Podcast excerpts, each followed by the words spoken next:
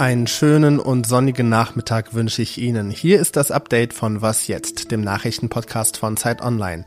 Es ist Donnerstag, der 7. September und mein Name ist Roland Judin. Wir schauen heute nach Brüssel. Dort sind gerade die Ministerpräsidenten und Präsidentinnen der Bundesländer zu Gast und haben für einen subventionierten Industriestrompreis und für eine stärkere Begrenzung der Migration gestimmt. Außerdem sprechen wir über Innenministerin Nancy Faeser und über die Krankenhausreform von Karl Lauterbach. Redaktionsschluss für diesen Podcast ist 16 Uhr. Die Regierungschefs und Chefinnen der Länder sind in Brüssel zusammengekommen und haben in einer Brüsseler Erklärung aufgeschrieben, was sie sich von der EU und damit auch insgeheim von der Bundesregierung wünschen. Niedersachsens Ministerpräsident und MPK-Vorsitzender Stefan Weil fasst den Tag so zusammen. Es war also wirklich heute nochmal ein Speeddating in Diskussion mit Mitgliedern der Europäischen Kommission und nichts davon äh, wäre im Nachhinein verzichtbar gewesen. Es gibt einfach im Moment so viele Dinge zu regeln. Darunter zum Beispiel der Industriestrompreis, also Unternehmen, die viel Strom verbrauchen, leiden gerade besonders stark unter den gestiegenen Energiekosten. Das gilt etwa für Chemie, Stahl oder Glasfabriken. Die EU solle einen einheitlichen Brückenstrompreis subventionieren. Das heißt, wenn eine Firma viel Strom verbraucht, soll sie finanzielle Unterstützung kriegen.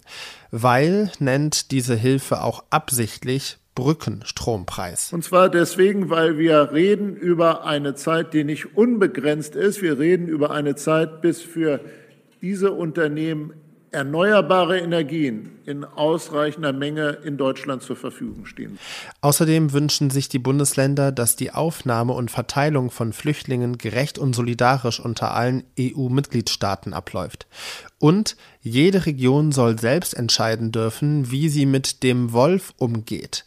Es gibt in Deutschland ja wieder mehr Wölfe und da, wo es zu viele werden, soll der Abschuss erleichtert werden, sagt unter anderem Niedersachsens Regierungschef Stefan Weil.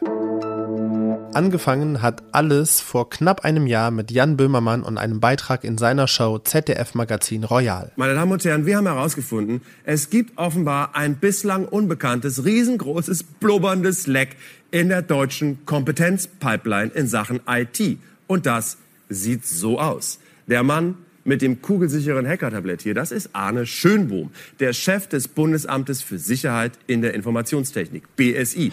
Böhmermann unterstellt Schönbohm damals, dass er zwielichtige Kontakte nach Russland haben soll. Die Vorwürfe haben sich bislang nicht erhärtet, aber der öffentliche Druck war da, und zwar so groß, dass Innenministerin Nancy Faeser Schönbohm entlassen hat. Doch nun sind wiederum Anschuldigungen gegen Faeser laut geworden. Deswegen hatte die Unionsfraktion auf eine erneute Sitzung des Innenausschusses gedrängt.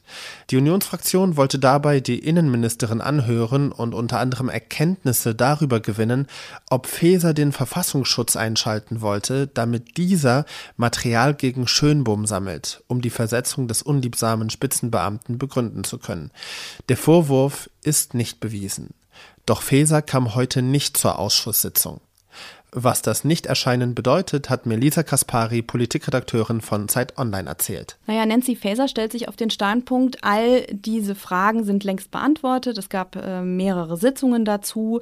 Der ähm, Skandal um die Abberufung von Schönbohm ist jetzt auch schon ähm, fast ein Jahr her. Seitdem sind alle Fragen geklärt, sagt Frau Faeser. Ja? Und das Ganze hat natürlich schon auch ein bisschen mit Wahlkampf zu tun, warum jetzt die CDU sich wieder so darauf stürzt. Am 8. Oktober wird in Hessen gewählt und Frau Faeser tritt da für die SPD an.